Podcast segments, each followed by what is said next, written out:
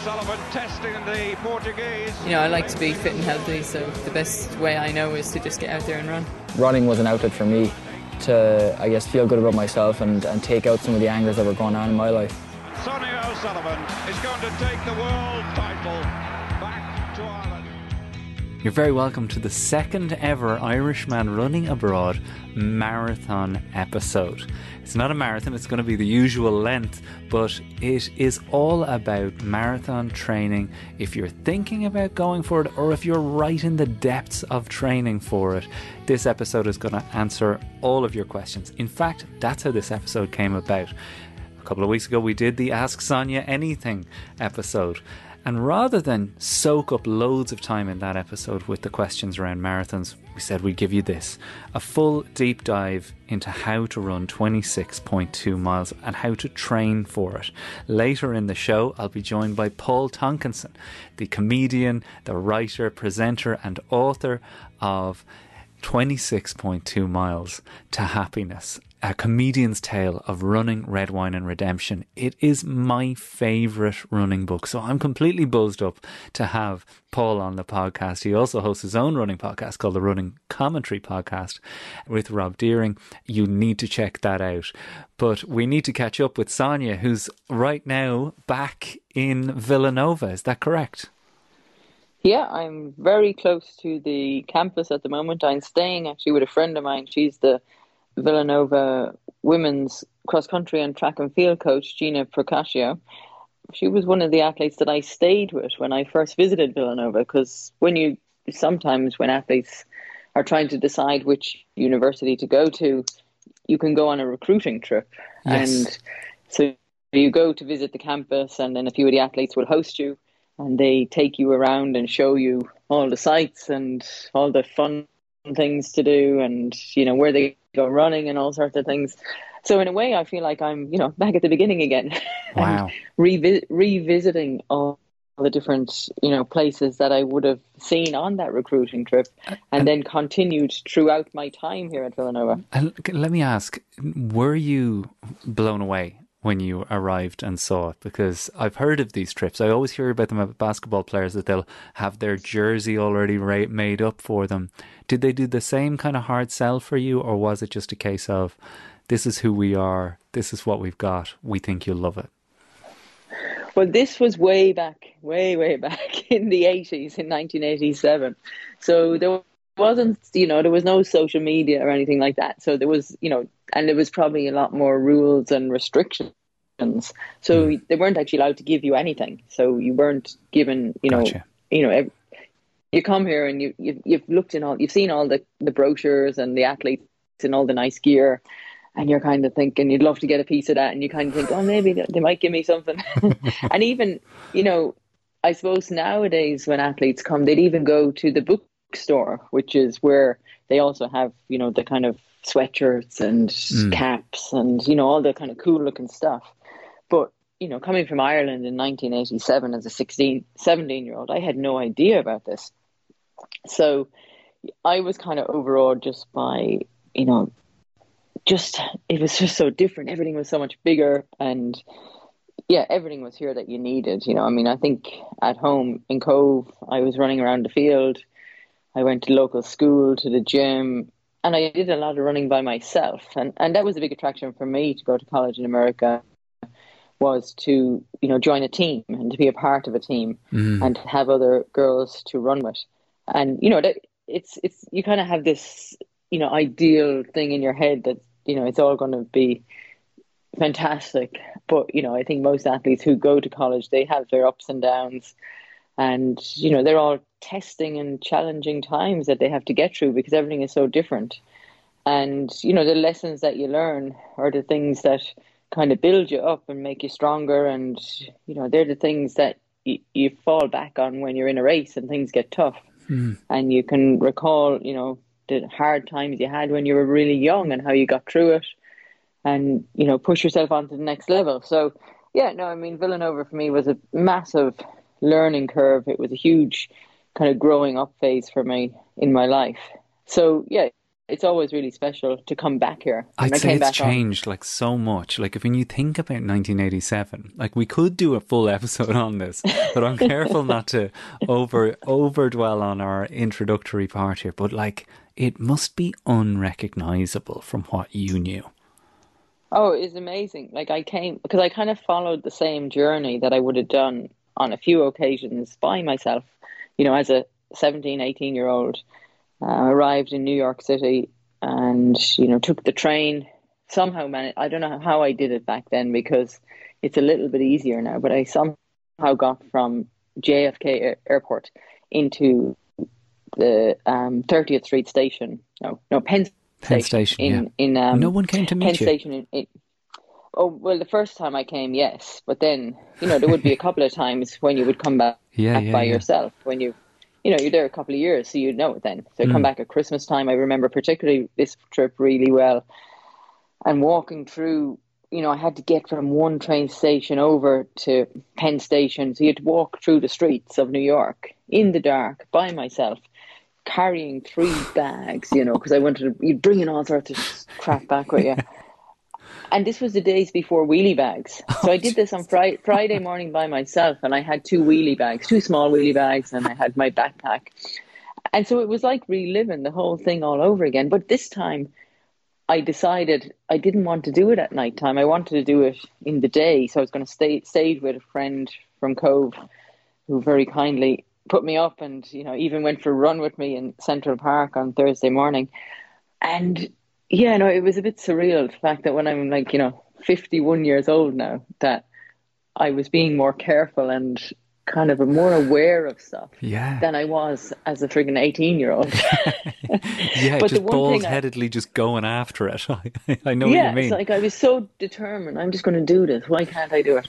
and then I, the one thing I re- clearly remember, I, ride. I you get the train then into 30th Street in Ph- Philadelphia, and then you have to change over to the local train and go. That comes out to Villanova, and you land right in the middle of campus.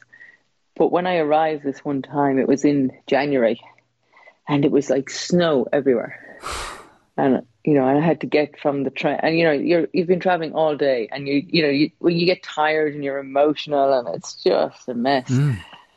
So this time when I arrived, and I get off the train, and there's all these new buildings everywhere, and I knew it had changed because I'd seen heard about it. And I get off the train, and I'm kind of thinking, I know you have to go to the other side of the tracks, but it all looks the same on both sides of the tracks now. and, and the train station is now a coffee shop. So I'm like, okay, I'm going to have a coffee and then work it out. Yeah, something you would never have done at, at uh, 17 years old. I'm going to gather myself. No, Yeah. at 17 you I- go, I- I'm going to get there now. Yeah, and it was so funny because I knew I had to go under the train tracks and to the other side, but I was doubting myself if that was right or not. You know, D- did I really remember it? Because it looked so different that my memory of the actual geographical, you know, positioning of where you should be, it just didn't make sense. so anyway, I got to the other side of the tracks and I walked down to the they call it the field house, which is where the track team office is, and um, yeah, arrived uh, ready to join the team and go for a run with them. Well, you know, there is parallels here in what you've just experienced and what we're going to talk about. The kind of, I think it's called the Dunning Kruger effect, that we don't know what we don't know. And that when people launch themselves into training for marathons, they haven't done enough training to know about all of the stuff that they don't know. They don't know how much they don't know. So, in so many ways, loads of people launch into this going, I'm going to run a marathon, understanding that they don't know some stuff, but not knowing the extent to which they are oblivious to everything that's needed. Some of the questions we received were obviously from people who got it and are in it and maybe not for the first time.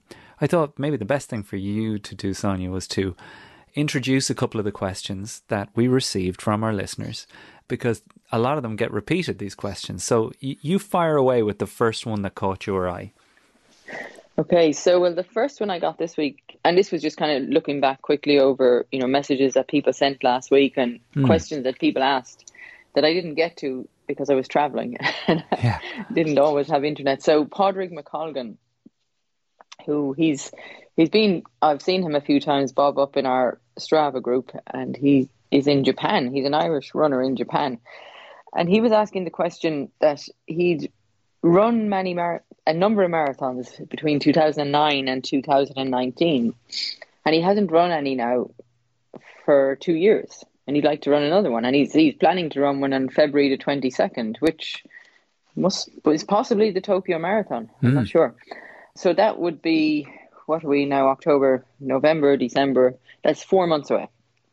So sixteen weeks away. So there's plenty time, and he wants to know how he should go about, you know, re kind of positioning himself and getting his mind right to decide to run this marathon again or to be able to run the marathon again. And the thing here with Padraig, I think, is that he knows what's involved and he knows the commitment and, you know, the training that you have to do. And sometimes the more you know, the harder it is because you know how difficult it is. And as much as a lot of people who train for marathon get to a point in the training where they really they just get so into it and they enjoy it and it becomes everything you know you get super fit and and it feels easy you know you're out there for 2 hour runs but you know even if it gets difficult it's still the satisfaction that you get from it is unbelievable that hmm. it's all part of this you know decision you've made and you're following a plan. And you know whenever you're following a plan you're ticking off the boxes and every day you go for a run every week that you get through you're getting that one step closer to being ready to run the marathon. So I think for Padraig, I think he just, you know, he's obviously got the date set in his mind. He must have entered this race on February 22nd. Um, he'll probably let us know what it is now, and Yeah. we'll be able to track him. And I think, you know, if he's really wants to do it, he's got to commit to it sooner rather than later. And the sooner he commits to it, the sooner he can have a plan laid out. And, you know, that becomes part of his life for the next four months. And he, he, he just, you know, makes sure that he does it. And that's the biggest thing is the commitment to it. And you have to fully commit. You can't kind of half commit, which is the temptation is to do that. When you've been there before, you kind of think you can get away with stuff. And it's also a protection But- mechanism, isn't it? To kind of be like, "Y- yeah, I'm, I'm doing it, but you, know, we'll see how it works out. We we tend to do that when we're scared of failing. Yeah, I mean, I think I would take out the pen and paper and start writing things down and, you know, filling in little things like where you might run some test races along the way, like half marathon or 10K, you know, what where you're going to put your long runs in, and just to gradually start filling in the gaps while you're looking at the short term. I mean, he probably has four weeks where he can just continue to do some normal training and get him in a position so that he's ready to start the build up to the long runs every weekend and the, the specific marathon training. And to set a realistic goal as well you know and i mm. think once you have that realistic goal and you work out the paces that you're going to be training at then you know you, you get you get up for the the key sessions and you get up for the long runs. And then you do all the other extra little bits just to make sure that you're you know you're you're doing as much as you can to be ready Well, as we'll hear from Paul Tonkinson later in the show, his book details everything that Sonia's just talked about there the commitment, the headspace. In fact, a lot of the book that Paul wrote is about that kind of conflict in your mind between what he calls, you know, the the kind of general, the the instructor within you who's like, this is not what we agreed, this is not the plan, and the Snoop Dogg who's going, hey man, take it easy. what are we doing this for? Life's bigger than this. Uh, it's beautifully articulated in the book, and I'll get to that with him later because I think from your perspective, Sonia, you sometimes say things like, you just got to make the commitment. But for the normies of us, we're like, uh, a lot of my commitments are quite shaky at the best of times. So when I make a commitment, this has to be different. And Paul talks about in his book, and as we'll talk to him later, about that moment when you click from, oh, I'd like to do this, to this is happening. He said that the key to that for him was telling everybody like actually just going like his his goal was to run a marathon in under three hours. And he told everyone he could as a way of reinforcing it in his own mind. Is that something that you would recommend? Yeah, that's a really good thing to do is to tell people. I think that, you know, you can make the commitment to yourself, but you truly make the commitment when you announce what you're going to do and you tell people, you know, because then there's an accountability factor there. Because from the minute you tell someone you're going to run a marathon, then they're going to they're going to ask you. They're going to follow up and say, "How's the training going? You know, what are you up to? When's the race?" Yeah, and you know they'll be following you, and and then that's a kind of that's a good thing as well to have that kind of support. You know, when you have the encouragement of people who they're interested in what you're doing, and then so they're also then understanding when you say, oh, I can't stay out late tonight. I have a long run planned for the morning. yeah. And they say, oh, yeah, you're training for the marathon, of course. and, you know, it becomes a bit of a joke, but it's also an allowance that, you know, you don't, you're not expected to kind of stay out late or, you know, do things that will probably negatively affect your ability to go out there and have a good run on Sunday morning. And, and then, and, and, you know, by doing that, sometimes you might even, you know, influence others to kind of join you or to think about their own commitment to things, and you you, you might you know convert a few more to. to join you in their crusade to the marathon. Yeah, I mean, and but equally, uh, as we know, you can be surrounded by those feckers who are like trying to get drink or alcohol or chips into you. Uh, I mean, if I know my friends, they're like, "Oh, one won't hurt you," but like I think that uh, it's about articulating it, as you say. If you articulate why you're doing it and why it's important to you to people well enough, they'll usually understand. Now, I say all that as somebody who is still kind of toying with the idea of going after this and giving it that shot. And you mention the mileage, the, the absolute the amount of training necessary. Rosie Hoey put in as her question tempo and speed work sessions. And that's, you know, that's on top of, as you say, the long runs, which are going to be such a significant time commitment each week. Tempo and speed work, she uh, wants to know in terms of ideas for preparing for a marathon or a half. What does Sonia recommend for that? Well, you know, something like that, it, it can all depend on where you're coming from and where you're at, mm. and where you go, where you're going to. You know, so where you're at in the kind of progress towards the marathon, and so the tempo and the speed sessions, they're like really important part of the the variety that's included in the marathon training, so that you're not just out there running the same pace every day, but you're running different paces and you break it up into the warm up, the specific session and the warm down. So you're getting all your miles in, but you're mixing them up a little bit and you're breaking the session up. You might come out with a 15 mile run, but you, it didn't. It didn't. It wasn't like that when you set out the door. You were going for your three mile warm up and then the tempo session in the middle. And so, generally, a the, the tempo and the speed sessions they're aligned with the long runs. So they also gradually progress throughout the, the weeks that you're going through.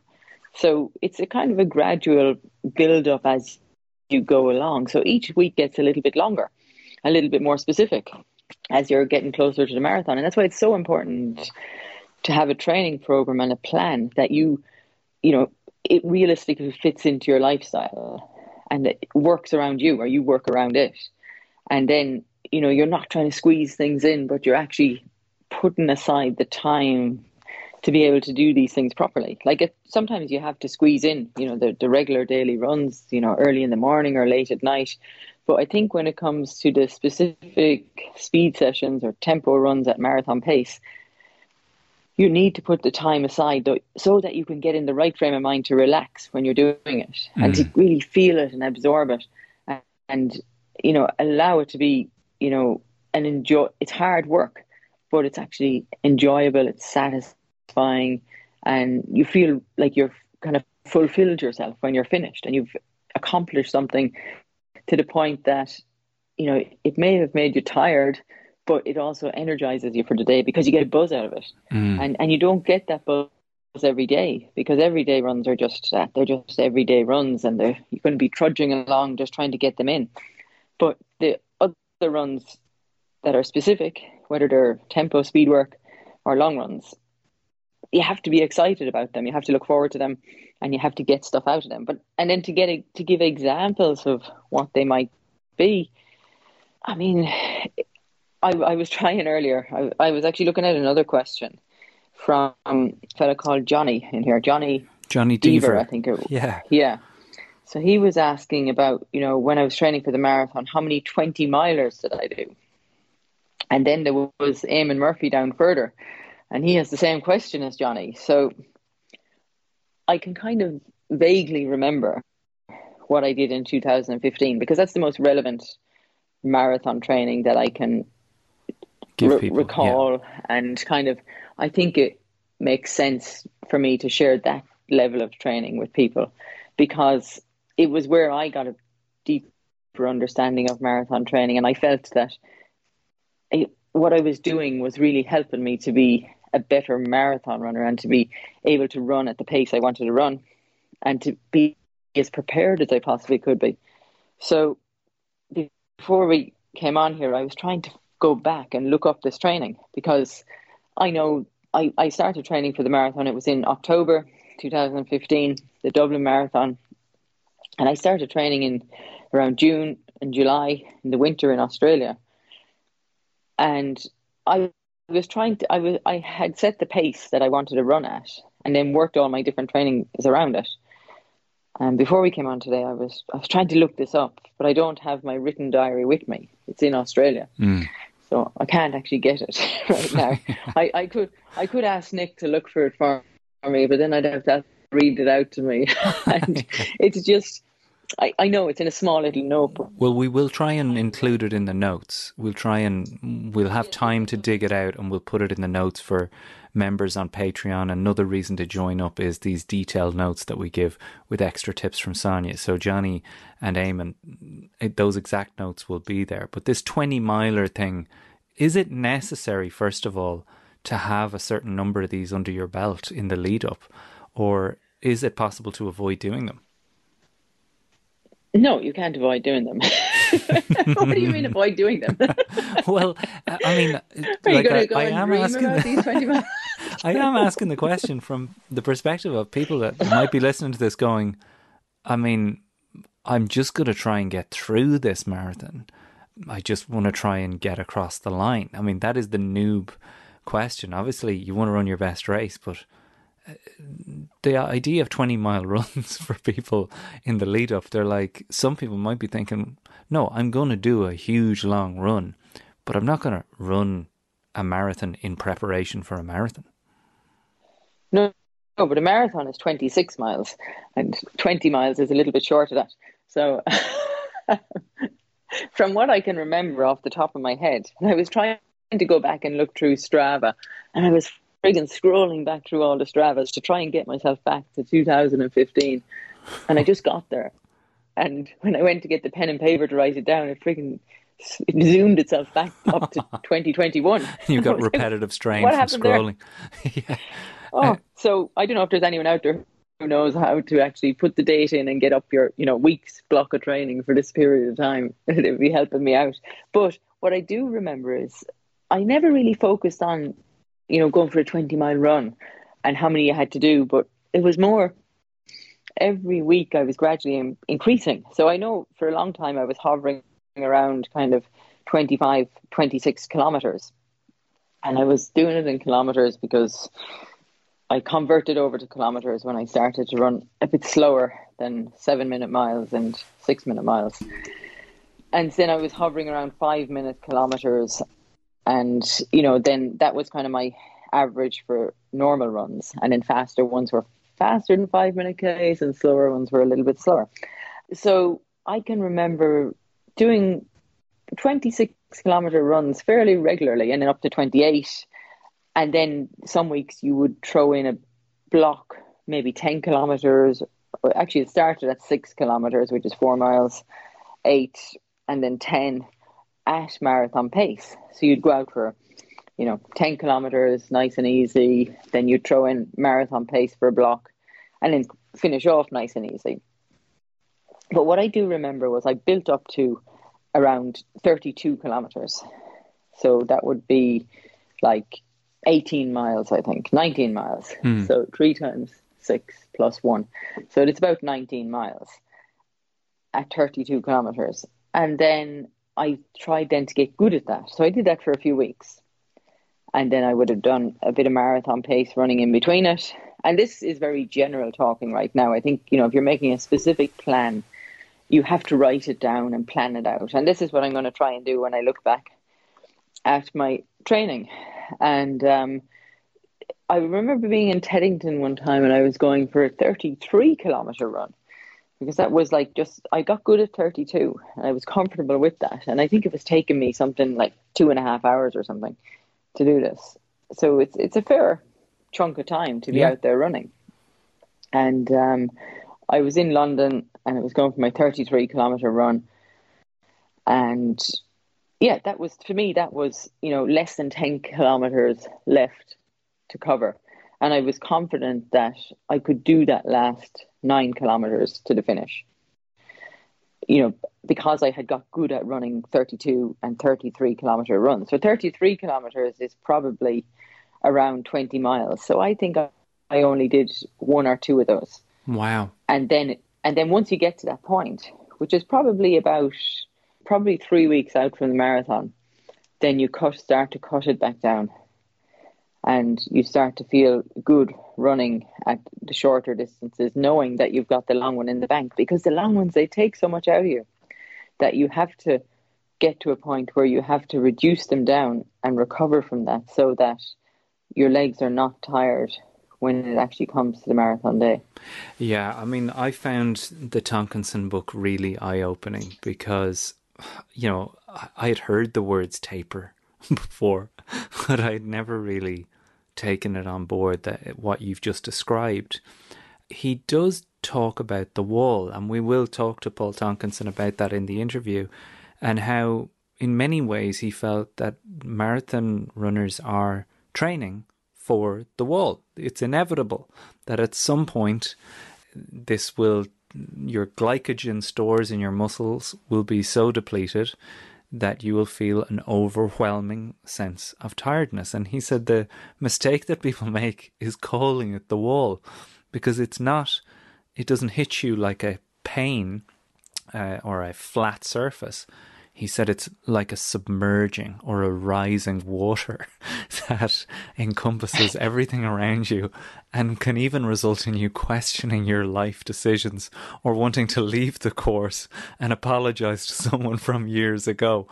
I found the thought of it terrifying and I wondered if that is true of you for you as much as it is for anyone else. Are you doing those long runs in preparation for I know this is coming, this will happen. It's how I cope with it that will determine how I get on in the end. Yeah, well, I think you do have to get comfortable doing the long runs. And to be comfortable doing it, you have to be able to work out the pace that's comfortable to do that. And that pace is often probably slower than you're going to run in the marathon, hmm. which is kind of strange. And you think, well, if I'm going to run faster in the marathon, I'm going to go, go longer. How does that work? But, you know, when you all the training is in the bank, and then you get to the marathon day and then there's this massive big withdrawal so you're taking it all out. But you have to you're not taking it all out in one go. You've got to kind of spread your effort throughout the whole marathon. And that's the really key thing is to be able to manage your efforts early on in the race so that you've got something left at the end and i think the wall is like that's a really kind of 80s and 90s kind of term. I don't think people talk so much about the wall anymore. Um, not Why is that I've heard anyway. I don't know. I think maybe because it was a bit of an illusion and people got there and some people got there and said, What the hell is this wall? they never saw the wall. It's one of those low then the- walls around a people- church you can step over handy enough. I, I mean, you've never yeah, had and it's it a kind of a so- thing that. Well, I did the very first time I ran the race. I mean, I the marathon was in Dublin in 2000, and I just did it on a whim. You know, I just I run the marathon, and I did get to 18 miles, and I think that's around the time of the wall, or the when it when things get difficult, and um, yeah, up to that point, I felt fantastic, and then it did get a little bit difficult, and it was a bit like you just had to concentrate a bit more to be able to give out put or to put in the same effort. Mm-hmm. And this happens with every race. Like if you're running a mile or a three thousand or a five thousand, for first like two thirds of the race, it actually feels pretty good. And you hmm. think, wow, this is great. I can keep going at this pace forever. And then all of a sudden it gets a bit hard. And you probably can keep going at that pace, but you have to put in a harder effort. You have to try harder to, to maintain the pace and then to also to be able to finish strong at the end. So yeah, I mean, all the work that you put in is really just kind of getting your body used to that tired feeling, the time on your feet.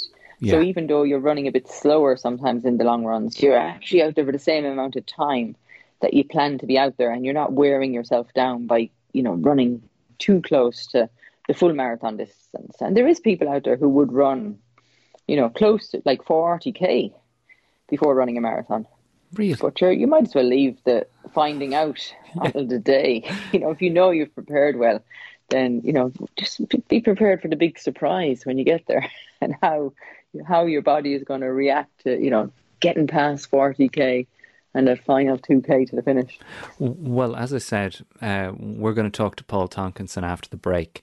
I need to do a quick shout out here to uh, the people that showed up at the Phoenix Park last Sunday for the Irishman Running Abroad meetup that I organised and then subsequently couldn't go to myself. We're planning to go back to Dublin for the midterm break. Uh, I had shows lined up in the Laughter Lounge and we were going to cap it all off with a meetup run on the Sunday. Unfortunately, little Mikey came down with coronavirus and was quarantined to his room and masked up doing his schoolwork at his desk like a little trooper. Massive shout out to this. You talk about dealing with pain. I mean, this boy loves Ireland more than anyone.